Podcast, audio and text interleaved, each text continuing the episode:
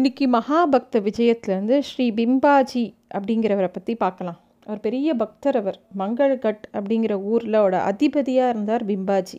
ரொம்ப ஒழுக்கமானவர் நிறைய தர்மங்களை செய்யக்கூடியவர் நல்ல நட்பு சுற்றம் எல்லாமே உண்டவருக்கு. அவருடைய குலதெய்வம் யாருன்னா காளி தேவி. காத்தாலையும் சாயந்தரமும் ஆச்சாரப்படி நீராடி அந்த பவானி தேவியை தினமும் போய் முறைப்படி பூஜை பண்ணிட்டு தான் ராஜ காரியங்களையே அவர் பார்ப்பார்.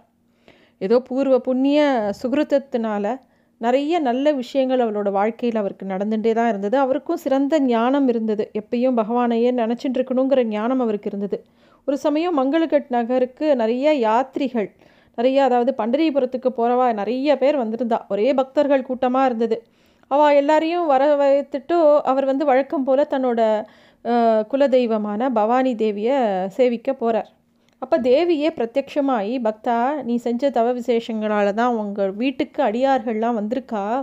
இந்த மாதிரி அடியார்கள் ஒரு வீட்டுக்கு வரதே வந்து அவளோட பூர்வ ஜென்ம சுகிருதமாக இருக்கும். நல்ல சத் சம்பந்தத்துக்கு காரணமே பூர்வ ஜென்ம சுகிருதம் தான். அதனால் நீ என்ன பண்ணு? அவளை நல்லா உபசரிக்கணும். எல்லா சாஸ்திரங்களும் வேதங்களும் என்ன சொல்கிறது எல்லாருக்கும் தலைவன் ஸ்ரீமன் நாராயணன் தான் தலைவன் சொல்கிறது வேதங்களோட முடிவனும் அவன்தான் எல்லாரோட மனசுலேயும் ரெண்டு பேர் இருப்பா. ஒன்று வந்து குலதெய்வம் நான் உனக்கு குலதெய்வம். அதாவது அந்த தேவி சொல்கிறா நான் உனக்கு குலதெய்வம் உன்னோட இஷ்ட தெய்வம் ஸ்ரீமன் நாராயணன்.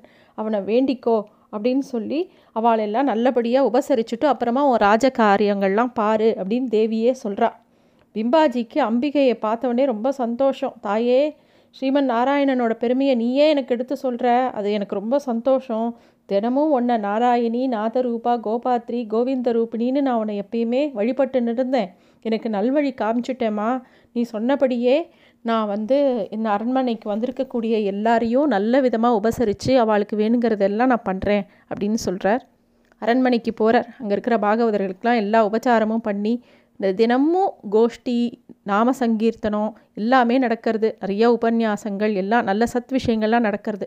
அத்தனையும் முடிச்சுட்டு அவள் எல்லாரையுமே விழுந்து சேவித்து நீங்கள்லாம் எனக்கு உபதேசம் பண்ணணும் அப்படின்னு கேட்குறார் அப்போ அங்கே இருக்கக்கூடிய எல்லா பக்தர்களும் என்ன சொல்கிறா உங்களுக்கு உபதேசம் பண்ணுற அளவுக்கு எங்களுக்கு தகுதி கிடையாது.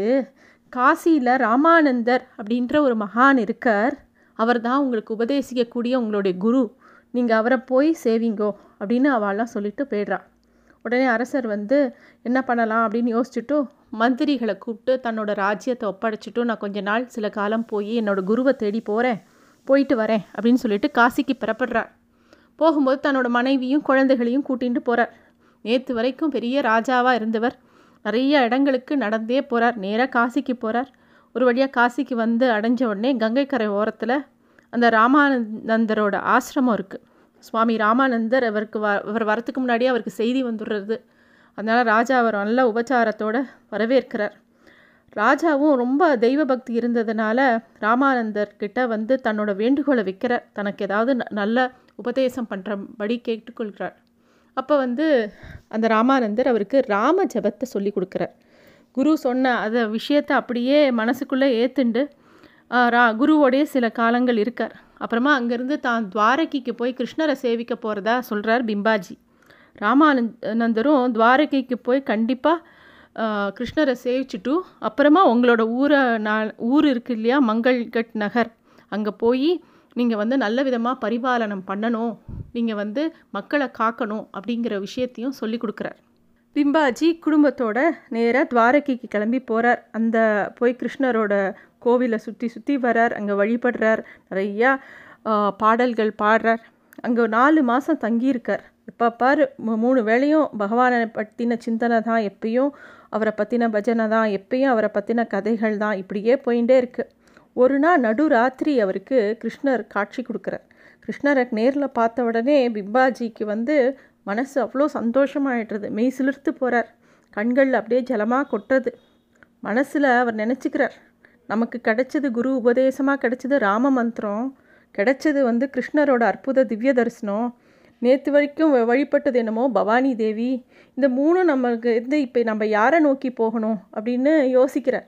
அப்போ கிருஷ்ணரே அவர் வந்து ராம ராமான்னு சொல்லி கொடுக்குறார். ஸோ ராம ஜபம் தான் தனக்கு எப்பயுமே கை கொடுக்கும்.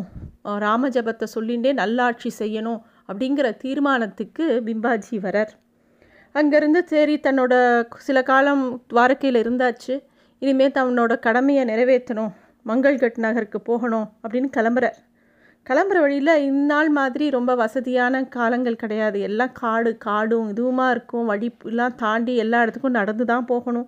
அது மாதிரி அடர்ந்த காடு ராத்திரி வேலை தன்னோட மனைவி குழந்தைகளோட போயிட்டே இருக்கார். பயங்கர இருட்டான இடத்த க கடக்கும்போது ஒரு புலியோட உருமல் சத்தம் கேட்குறது. அந்த காடுகளில் பதினாறு அடி வேங்கைகள் இருக்குது அப்படின்னு கேள்விப்பட்டிருக்கார் ஏற்கனவே இந்த பிம்பாஜி. அதனால் புலி எங்கேயோ இருக்கு போல் இருக்குது அப்படின்னோடனே அரசி ரொம்ப பயந்து போயிடுறா குழந்தைகளும் பயந்து போயிடுறது. என்ன பண்ணுறது ஓடலாமா? எந்த திக்கில் ஓடுறது? மரத்து மேலே ஏறிக்கலாமா? அப்படின்னு வா யாருக்குமே ஒன்றுமே புரியல. ஆனால் புலி கிட்ட வருது அப்படிங்கிறது தெரிஞ்சுடுது என்ன பண்ணுறது அப்படின்னு யோசிச்சுட்டே இருக்கும்போது பிம்பாஜி மனசில் ஒரு எண்ணம் தோன்றுறது ராமநாமம் நம்ம கையில் இருக்கும்போது நம்ம எதுக்கு கவலைப்படணும்? பகவான் தான் சாக்ஷாத் நமக்கு காட்சி கொடுத்துருக்கார்.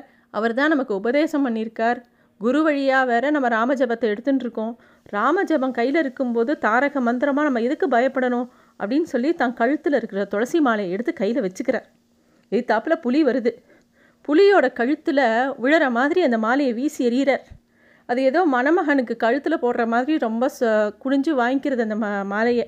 உடனே அவ்வளோ நேரம் உரிமின்ட்டு இருந்த அந்த புலி அப்படியே நாய்க்குட்டி மாதிரி சாதுவாக ஆகி இந்த பிம்பாஜி முன்னாடி வந்து நிற்கிறதான் அவர் வந்து என்ன உனக்கு மந்திர ஜபம் வேணுமா? அப்படின்னு சொல்லி அவர் த அதோட தலையில் கையை வச்சு ராமநாமத்தை அந்த புலிக்கு உபதேசம் பண்ணுறாராம் அந்த புலி அதை கேட்டுட்டு அப்படியே அமைதியாக மறைஞ்சு போய்டுறதான் காட்டுக்குள்ளே. அதுக்கப்புறமா அவர் அவரோட மனைவி அழைச்சிட்டு மங்கள்கட் நகருக்கு போய் சிறப்பாக ஆட்சி புரிந்தார் அப்படிங்கிறது தான் பிம்பாஜி அவருடைய கதை.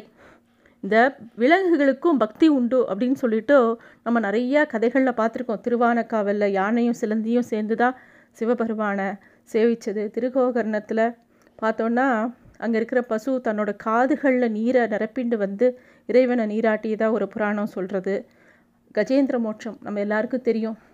யானை வந்து ஆதி மூலமே அப்படின்னு கூட்ட உடனே பெருமாளே வந்து அவனை காப்பாற்றுறார் இந்த மாதிரி நிறையா சான்றுகள் இருக்குது பிம்பாஜீவி வந்து இந்த மாதிரி ஒரு புலிக்கே உபதேசம் பண்ணினாராம். இதுதான் மகாபக்த விஜயத்தில் சொல்லப்பட்டிருக்கிற கதை. நன்றி.